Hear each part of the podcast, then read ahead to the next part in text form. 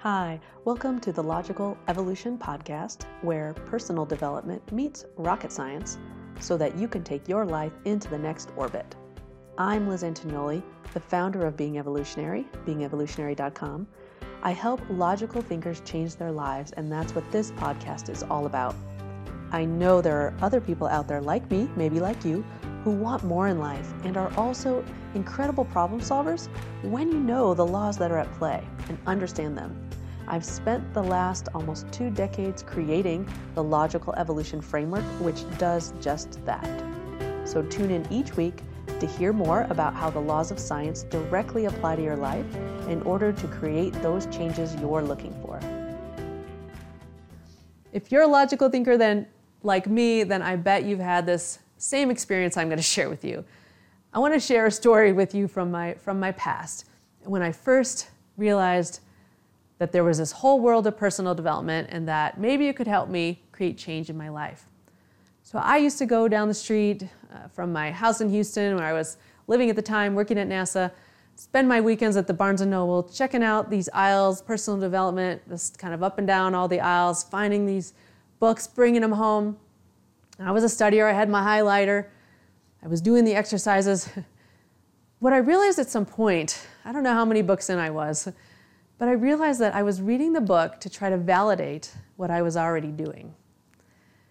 And what I realized within that is that if I'm just looking for ways I'm already doing it right, that I'm not really going to find things I need to change to do better.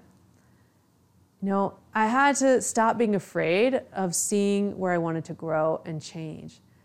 I had to not be afraid of wanting to be better and knowing that having more, being a better person, human, friend, family member, you know, wanting to be better at those things was a great thing, a great desire, but it also requires that I become more honest. And instead of looking to validate myself, I needed to look at where I could do that more. Was I nice?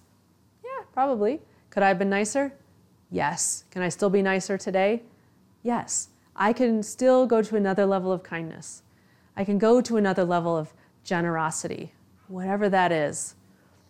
So, allowing ourselves to be open and honest to where we want to evolve, that allows us to see the things we need to see. So, do you want to be validated or do you want to have change occur? Ask yourself, really, because letting go of being validated means you're going to open yourself up to feeling those negative things that we think are, are bad, like, oh, doubt or fear or shame. But what I want to bring to your attention is seeing where we can change doesn't mean we need to judge ourselves as bad, right? There's, like I said, I, maybe, I, maybe I'm a kind person, but I could be kinder. And if I want more of what that's going to bring me, I need to be willing to see those places. Being honest doesn't mean judging. That could be a big roadblock for people. So ask your that. Uh, ask yourself that seriously today. Do I want validation or do I want evolution? And if you are someone who chooses evolution, I want to make sure that we we stay connected. So please comment, please send me your ideas, please check out my website, beingevolutionary.com, to connect with me that way, to opt into my free Mach 22 five day challenge to get your goals really moving at a faster pace, hence the Mach 22. And share this with friends who you think might benefit from it. I really appreciate your time and your attention today. Until next time, be your best and keep being evolutionary.